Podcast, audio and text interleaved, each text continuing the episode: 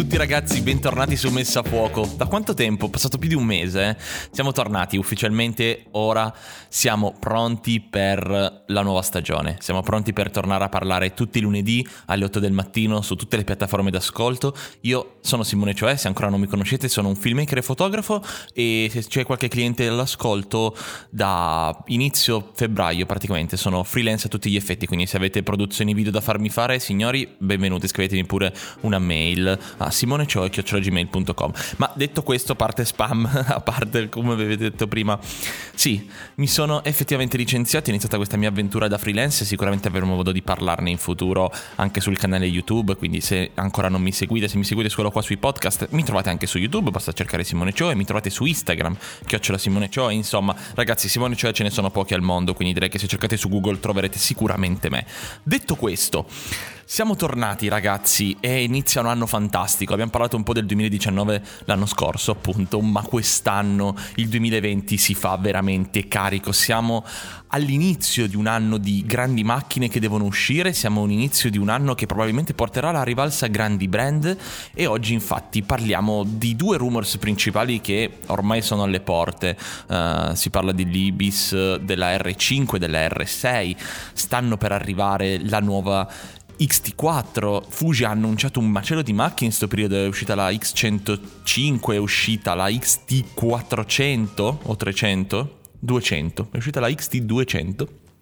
Insomma, siamo alle porte di un anno pazzesco. Spero veramente che sia l'anno anche della A74, della A7S3, insomma, c'è veramente tanta carne al fuoco in un anno dove mi arrivano notifiche mentre non ho ancora spento le casse. Puntata alla buona, miglioreremo nel corso del tempo, torneremo alla grande, ma siamo davvero alle porte di un anno pazzesco, devo dire.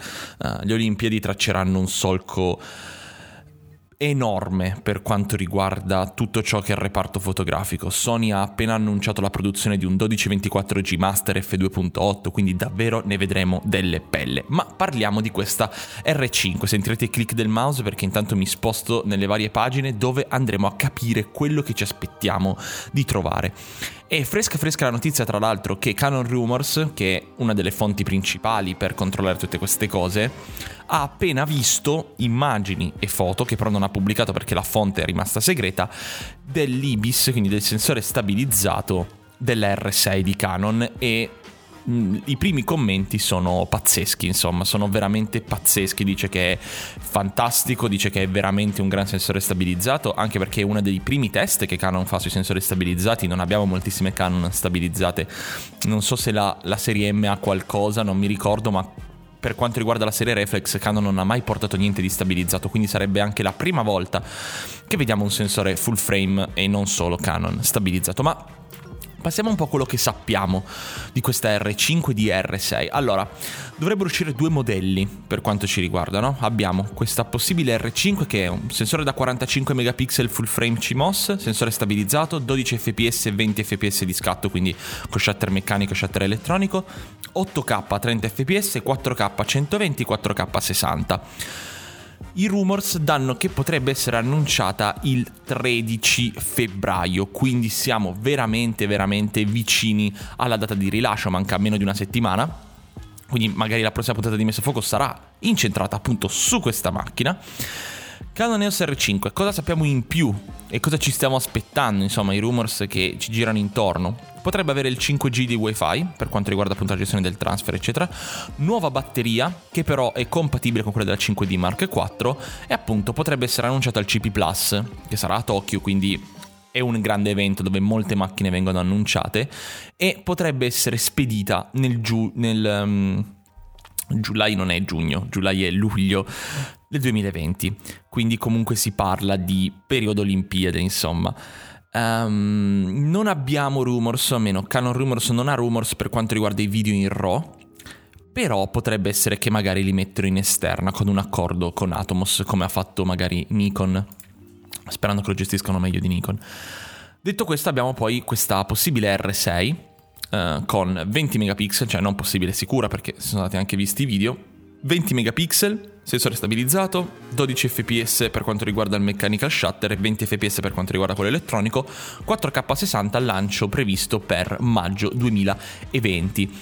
Anche qui non abbiamo moltissime informazioni specifiche ancora, ma a quanto pare potrebbe avere anche una nuova batteria, quindi potrebbe essere un modello leggermente più economico, insomma, che vada un po' a ricalcare quella che è stata la 5D quindi la R5 sostituirà la 5D nel mondo mirrorless di Canon, mentre la 6D verrà sostituita da questa R6, quindi va un po' a riprendere questo concetto di 6 e 5 anche qui. Quindi insomma, questi sono i due modelli che Canon sta pensando di lanciare.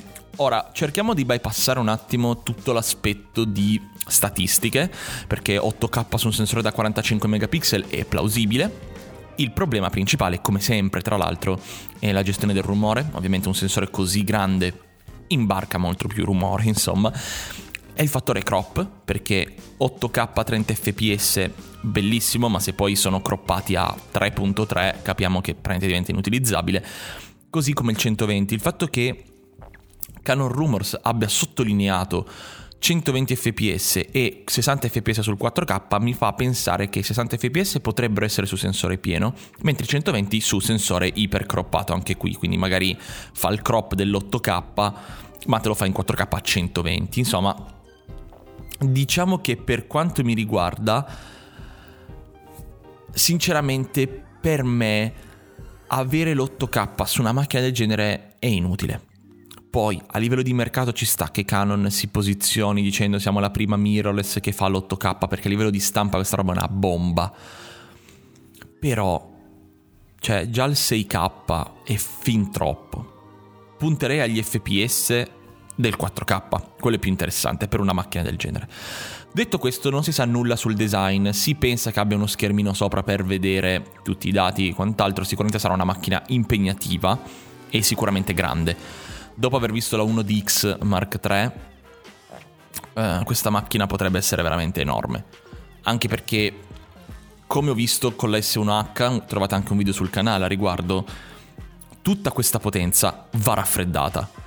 E per raffreddare serve spazio e servono ventole. E questo lo sappiamo, così come probabilmente ci saranno ventole sull'A7S3 nel caso venisse, cioè nel senso, ragazzi, il 4K a 60 su full frame non si può fare senza ventole e questo è un chiaro segnale se si vuole mettere anche il sensore stabilizzato, eh. Cioè, obiettivamente parlando, nello stesso design della Canon EOS R non ci può stare il 4K o l'8K a 120 fps o a 30 fps. Insomma, bisogna un attimo capire quanto sarà grande, quanto sarà portatile e soprattutto quanto costerà. Perché la 1DX Mark III fa il 5,5K in RAW, ma costa 7000 euro. Quindi non basta fare una macchina potente, bisogna farla anche commercialmente appetibile. Del motivo per cui comunque A7 III e XT4, XT3 scusate, continuano a vendere, perché comunque sono appetibili costano 1800 euro, 1000 euro per la Fuji ormai, quindi comunque la compri volentieri. Perché le macchine che fanno tanto ci sono. Cioè io adesso qua ho la S1H che sto recensendo, però costa 4000 euro. Capite qual è il punto? Anche lì le lenti Canon adesso sì hanno lanciato un 24-105, cioè è ormai alle porte, però manca ancora. Serve ancora tanto, tanto, tanto, tanto, tanto spazio alle lenti per quanto riguarda il sistema RF. Quindi è tutto bello, di macchine potenti ne escono tutti i giorni. Se stiamo a guardare questa prospettiva, anche Sony ha fatto uscire delle bombe. Sony è alle porte ormai con la FX6, la 7.4 e la 7S3 ormai stanno per uscire, cioè siamo sicuri che escano quest'anno praticamente, però obiettivamente parlando è tutto sempre un rapporto, cioè io so che voi vorreste, ma tutti quanti lo vorremmo, il mercato vorrebbe la macchina perfetta che costi 3.000, 2.500 euro, insomma un prezzo abbordabile a tutti, però non si può fare. Cioè come abbiamo visto anche la Sigma FP è una bella macchina, però costa 1.900 euro, poi ti devi comprare le lentielle che non esistono, l'autofocus non c'è, cioè insomma bisognerà capire un sacco di cose. Canon sicuramente, per quanto mi riguarda, ha veramente tutte le carte in regola per fare un mostro di macchina e farlo pagare il giusto. Però allo stesso tempo la 1DX è un mostro di macchina, però costa 7000 euro e quindi taglia fuori dal mercato una grossa fetta di pubblico. La 5D, e io spero che la R5 si strutturi su questa filosofia Canon, era una macchina fighissima per l'epoca, ma accessibile a tutti. Costava 2000 euro, ma era accessibile a tutti e con tutti parlo con i professionisti. Ovviamente se state iniziando non, non è una macchina per voi, ma A nessuno servono i 4K 60 se state iniziando. Quindi detto questo, sono curioso di vedere tutto quello che verrà lanciato, se verrà confermato, ma soprattutto quanto sarà grande, quanto sarà ingombrante e infine quanto costerà. Perché fare macchine potenti con budget illimitati, con costi illimitati, è facile. Farle potenti che costino poco è un casino. Ed è per questo che ho molta paura della 7S3 perché obiettivamente Sony le sa fare le macchine potenti, basta guardare la 9.2, però la 9.2 costa 4.000 euro, se la 7S3 costa 4.000 euro, taglia fuori dal mercato una gran parte di persone che l'aspettavano. Quindi vedremo, non lo so. E, è sempre tutto un rapporto qualità, prezzo, potenza, prestazioni, insomma. Uh, leggere le statistiche così qui davanti allo schermo è bellissimo. Però non è effettivamente poi capire come il mercato accoglierà questa macchina che la presenza sul mercato ci sta, ma non è incredibile. Infatti sarei curioso di capire se Sony magari con la 7S3 ha proprio voglia di conquistare un mercato che chiede di più, e quindi fare una macchina da 4.000 euro. Come, così come ha fatto Panasonic, Panasonic ha fatto uscire la S1, S1R, S1H, dicendoti più, più vuoi, più paghi, giustamente, ma non lo rendiamo accessibile ai tanti. Capito? Comunque, queste sono le prime due osservazioni su quello che sappiamo su EOS R, ma potrebbe essere che la prossima settimana discuteremo dell'annuncio dell'iOS R5 al CP Plus, vedremo. Uh, abbiamo però qualcos'altro in programma anche che uscirà ufficialmente il 26 febbraio, tra l'altro ha un orario improponibile, quindi probabilmente il 26 febbraio alle 6 del mattino potremmo essere in diretta magari su Instagram per parlare dell'annuncio della XT4. Fuji ha presentato la, X100F, eh, la X105, perché la F era quella precedente, e in contemporanea ha lanciato, ha lanciato il, il countdown per la XT4. Fuji vuole fare le cose in grande, sa che la XT3 ha venduto tanto, sa quello di cui c'è bisogno, sa obiettivamente che la XT4 può diventare la PSC che si prende il mercato fotografico e di video per le Olimpiadi e non. E il lancio sarà alle 6 del mattino orario di Berlino, 9 del pomeriggio orario di San Francisco, eh, mezzanotte per quanto riguarda New York e le 2 del pomeriggio per quanto riguarda Tokyo, quindi questo è l'amplesso. Spero vivamente e come è stato per la X Pro 3 che Fuji Italia faccia un evento per il lancio di questa macchina in modo da potervi portare magari un video di hands-on subito per quelle giornate lì, quindi entro febbraio. Chissà, Sicuramente credo di sì perché tutte le altre due macchine sono uscite in sordina e praticamente non hanno fatto nessun evento qui in Italia. Non mi stupirei se appunto il 26 febbraio fossimo chiamati giornalisti per andare a provare la macchina. Però sono veramente carico, sono veramente veramente veramente carico per questa camera perché secondo me qui Fuji può veramente fare il culo a tutti. Cosa sappiamo? Allora, in realtà si sa veramente poco, devo dire che al momento sappiamo pochissimo di XT4, credo che Fuji abbia lavorato veramente bene per non far uscire alcuni rumors, ma siamo comunque ancora a più di 18 giorni di distacco, da quando registro ovviamente, quindi comunque abbiamo ancora due settimane di stacco prima che venga annunciata, non mi stupirei che dalla settimana prossima cominciassero a uscire i rumors pesanti.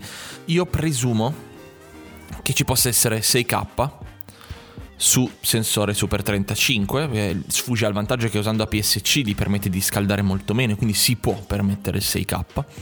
La macchina probabilmente sarà più grossa, è stata annunciata una nuova batteria per questa macchina, quindi è stata registrata da poco una nuova batteria, quindi presumo che la macchina abbia un grip più grosso che a Fuji male non farebbe e soprattutto che abbia il sensore stabilizzato.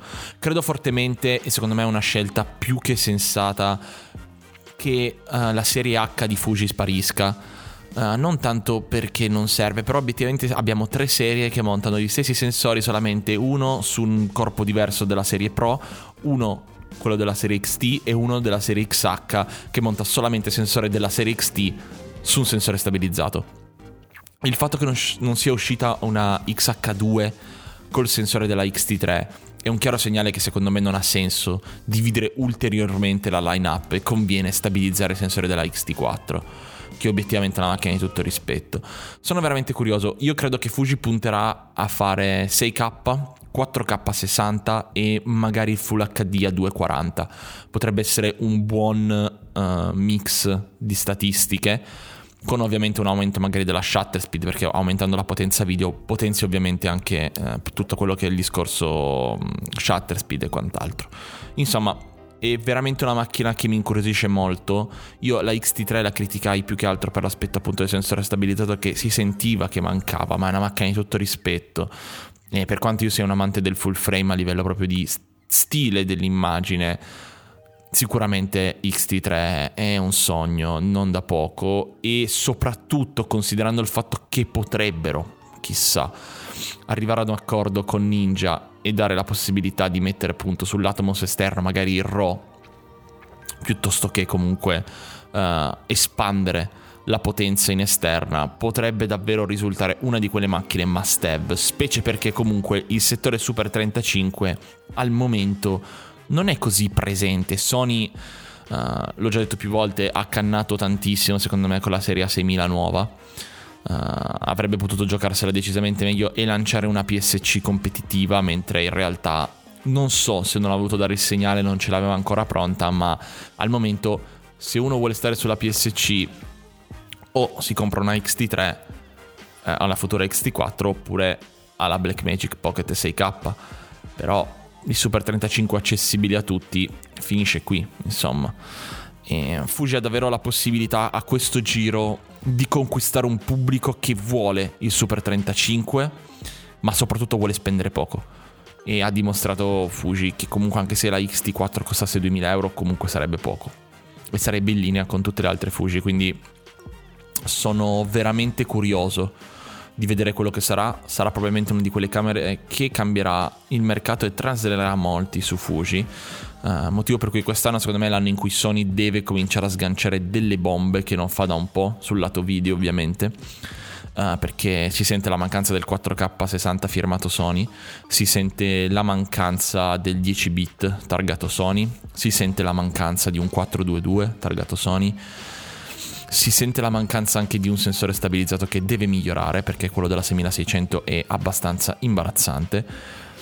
Mm, si sentono un po' di mancanze, si sente la mancanza della presenza Sony sulla PSC che è molto forte con le lenti ma molto scarso con le macchine a mio avviso, specie considerando appunto la presenza della XT3 sul mercato che ormai costa 1000 euro. Quindi insomma c'è molto da fare per tutti quanti. Sono curioso anche di vedere come si muoverà Nikon quest'anno. Il lancio della D6 è alle porte, ma vorrei capire cosa, come e cosa vuole fare per la serie Z, perché dopo lo sceno tentativo di X50, di Z50, che trovate sul canale, credo che Nikon abbia veramente la necessità di raccontarsi un po' meglio e di sfidare un po' più se stessa, specie dopo il flop del RAW su Z6 che è aggiornabile solo tramite pagamento in negozio e i nuovi modelli non supportano già il RAW fuori dalla scatola, quindi devi comunque tornare in negozio e fartelo installare. Cosa che ritengo uno assurda, due inutile, il RAW sulla X sulla Z6, non la X, continua a vedere la Fuji, quindi continua a pensare a questa X. Um, sulla Z6 è imbarazzante come scelta perché io prima di puntare al RAW punterei ad avere una macchina che fa cose e poi fa il RAW, dato che la Z6 non fa niente a livello video se non sensore stabilizzato e 4K a 30 fps, ma con zero lenti praticamente, con una messa a fuoco non incredibile, quindi uh, vorrei capire un attimo, cioè, di, di cosa stiamo parlando, uh, cara Nikon? Cioè, investiamo prima su una macchina potente poi oh, se vuoi pensare solo al lato foto, dicelo subito, però non mettere il RAW a questo punto. Che secondo me è veramente una di quelle cose super, talmente super avanzate che chi scatta il... che chi, chi gira il RAW non, non compra una Z6. Cioè, se voi foste dei videomaker che girano in RAW, ok? Quindi tutto lo sbatti che richiede il RAW, non solo per la post, ma anche per girare, devi comunque esporre in un certo tipo, eccetera.